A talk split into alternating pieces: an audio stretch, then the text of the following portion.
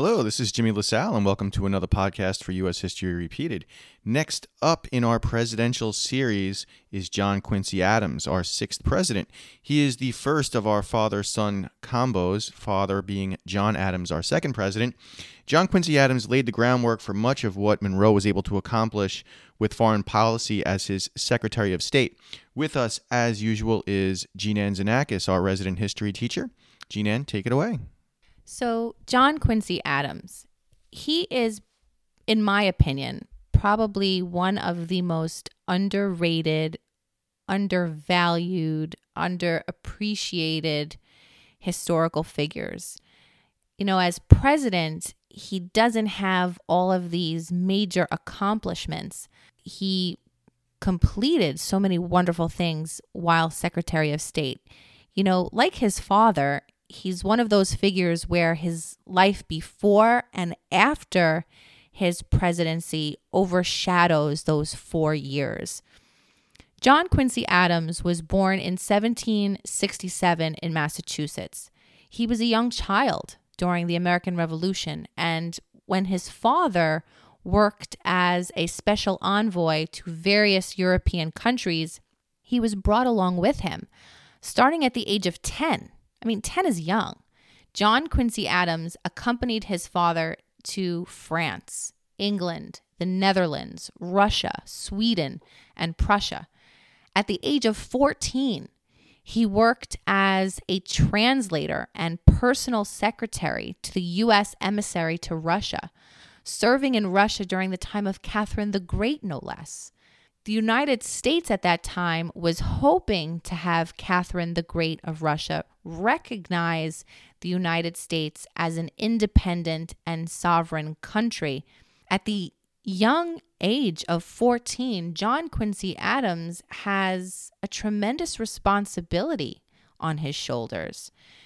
He had a front row seat to watch, to learn, from some of the greatest leaders in not only United States history, but world history.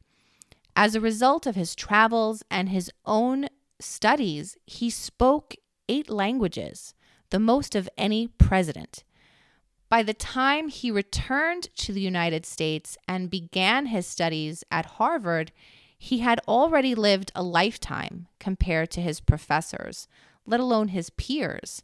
I mean, imagine teaching a course or giving a lecture on politics, on history to someone who was there working side by side with Catherine the Great, with kings of Europe.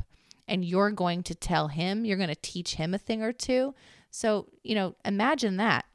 As Secretary of State, he had a number of accomplishments. All of the incredible foreign policy achievements that we discussed in our previous podcast for James Monroe were all due in large part to John Quincy Adams. The Adams Onis Treaty, the United States gained the territory of Florida. He helped to set the border between the United States and British controlled Canada. And of course, the Monroe Doctrine. During his presidency, Adams hoped to strengthen the relations and trade with the newly independent nations of Latin America. In the election of 1824, there's a very important quote that I know I always used in the classroom. One man won, meaning Adams. One man helped him win, meaning Henry Clay. And one stormed out of Washington denouncing the entire affair as the corrupt bargain. And that person would be, of course, Andrew Jackson. The election of 1824 was so controversial that it held that title until the election of 2000 between Al Gore and George W. Bush. And I'm pretty sure time will show that the election of 2020 will overshadow the election of 2000. But, you know, time will tell. The election of 1824 is also sometimes referred to as the corrupt bargain. The era of good feelings had clearly come to an end. Unlike in 1820, when James Monroe ran unopposed, four different candidates were put up by the Democratic Republicans in the election of 1824. So this political party is breaking apart. It has a number of different factions, sectionalism coming into play yet again. So, who were the candidates? You have William Crawford, who was a Southerner and was Secretary of the Treasury under Monroe. You have John Adams, who was a Northerner from Massachusetts, Monroe's Secretary of State. You have Andrew Jackson from Tennessee, a military hero, a general, and Henry Clay, also a Westerner and was Speaker of the House in the House of Representatives. So here's where there was trouble Jackson won the popular vote, but none of the candidates had the majority of electoral college votes needed to become president. So when that happens, it goes to the House of Representatives. Henry Clay was the Speaker of the House and a candidate for president who had no chance of becoming president. He despised Jackson. He wasn't particularly fond of Adams, but he saw some similarities to Adams's plans for the country to the same plans he would have had as president. Clay got the votes for Adams. Adams became president, and when Adams made Henry Clay Secretary of State, it infuriated Jackson and Adams's vice president, John C. Calhoun. That position of Secretary of State had been seen as a springboard to the presidency. Many people, including Jackson, assumed that there had been some kind of a backroom deal between Adams and Clay, and the event was declared as the corrupt bargain. Jackson storms out of Washington and declares his revenge. And of course, will eventually defeat Adams and will not give Adams a second term as president.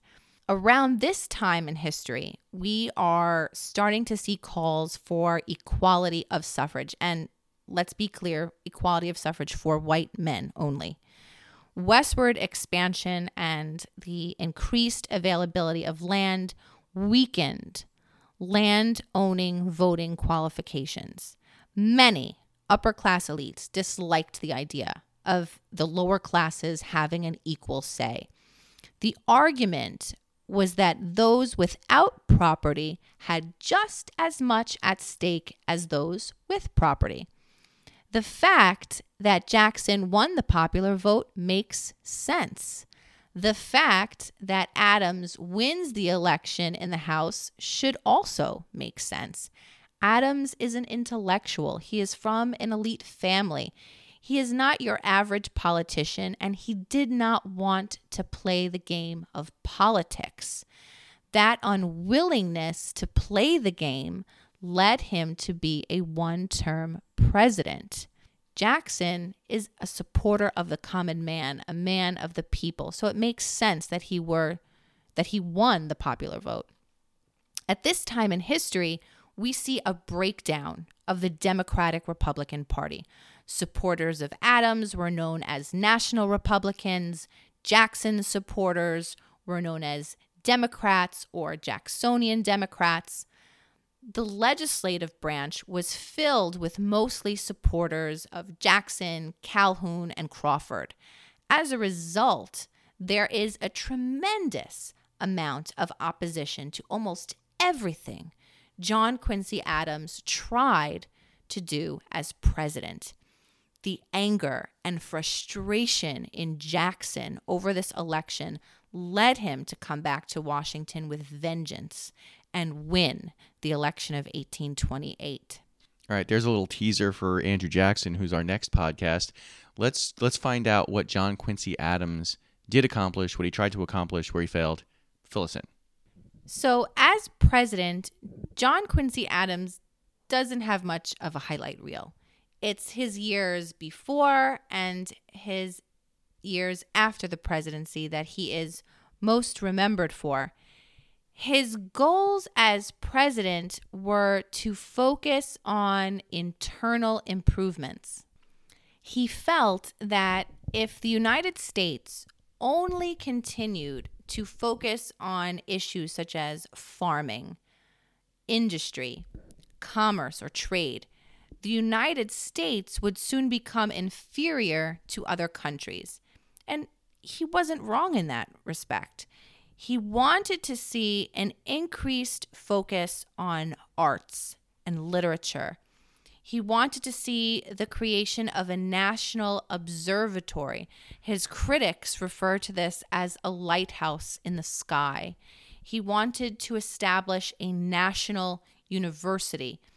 He hoped to see internal improvements such as canals, railroad lines, um, additions to what was called the National Road. Now, these things did happen to a certain extent. And of course, he wants to see scientific exploration of the Northwest. But as I said earlier, he was met with so much resistance in the legislative branch. When he is defeated in the election of 1828, he's of course upset, but he is eventually encouraged to run for a seat in the House of Representatives. Now, the people around him tried to talk him out of this. They said, you know, you are president of the United States. Now you're going to serve in the lower house of the legislative branch. But Adams ran and he was elected to the House of Representatives in what was considered a landslide victory. Yet again, there was Adams who had lived a lifetime in comparison to that of his peers. Sitting next to other freshman senators was a diplomat, a former U.S. Senator, a former Secretary of State, and former President of the United States. As a member of the House of Representatives, he supported causes and bills that would allow for the internal improvements he had tried to make a reality as president. He worked tirelessly and for many years without any support from his peers to end the gag rule in the House of Representatives, which prevented any petition related to slavery it was banned from being discussed on the floor of the House. He was despised by Southern representatives because Adams would use any chance possible to coax them into discussing or defending slavery and would always uh, make sure to bring petitions in support of abolition to the House floor before the gag rule could be reinstated that year. He opposed the annexation of territories and the Mexican American War because he feared that the addition of new territories would upset the balance between free and slave states. Now, at this time in history, no one has a crystal ball, but looking back, he was right in that thinking. He was a hero to Northern abolitionists. It was no surprise when Northern abolitionists asked John Quincy Adams to argue before the Supreme Court. Now, a lot of people don't know the story of the Amistad. Some people know the story of the Amistad because of that wonderful film that came out a few years ago. Well, more than a few years ago for me, but in my mind, it's a few years ago. In 1841, John Quincy Adams represented the defense in the Supreme Court case, the United States versus Schooner Amistad. He was chosen by abolitionists to argue in support of the freedom of the African captives. For those of you who are unaware of the story of the Amistad, the story begins in 1839 when Portuguese slave hunters kidnapped a large number of people in what is today Sierra Leone and brought them to Cuba, which had become the center of the slave trade. At this point in history, many countries had made the international slave trade illegal, uh, including the United States. Once in Cuba, two plantation owners purchased 53 of the African captives and sailed them on the Amistad towards the Caribbean. While on board, the Africans rebelled, killed the captain, forced the planters to sail the ship back to Africa. They didn't, and the ship was captured off the coast of Long Island, New York, by an American ship. Now, keep in mind the time period. You would think that the planters would be arrested and the captives freed, but that's not what happened. The planters were released, and the African captives were arrested and charged with murder. The murder charges were eventually dropped, but the status of the freedom of the Africans was called into question. Were they still owned by the planters? They had come from Cuba. So the Cuba, the Cuban government, who was controlled by Spain, claimed ownership. And the captain of the United States owned ship that rescued the Amistad claimed he had a right to compensation because, based on maritime laws, it had been dangerous to recapture the Amistad, and he felt he was entitled to compensation. By the 1840s, the abolitionist movement in the northern part of the United States had really gained momentum. Northern abolitionists raised money to defend the African captives. A lower court ruled in favor of the freedom of the captives, and the case was appealed and went to the Supreme Court. John Quincy Adams, who was in his 70s at this point, argued that not only was it a moral issue that the African captives be freed, it was a legal one, using the fact that the slave trade had been made illegal years ago. The Supreme Court decided in a vote of seven to one that the Africans were to be freed. Of the 53 people, 34 had survived and they were brought back home to Africa with money raised once again by abolitionists because the federal government refused to pay the cost of what it would take to bring them back. John Quincy Adams died doing what he loved. He had a massive stroke while at his desk in the House of Representatives. And he died two days later on February 23rd, 1848, surrounded not only by his friends in the house, his loved ones, but his opponents. They may not have liked him, but they respected him. Joshua Bates wrote a discourse on the character, public service, and death of John Quincy Adams. It is a beautiful eulogy. And if you have the time, I really recommend you reading it. It's not lengthy, it's an easy read, and it's very, very beautiful. And I want to just quote a little bit from his eulogy. Joshua Bates said, Know ye not, my hearers, that a great man is fallen?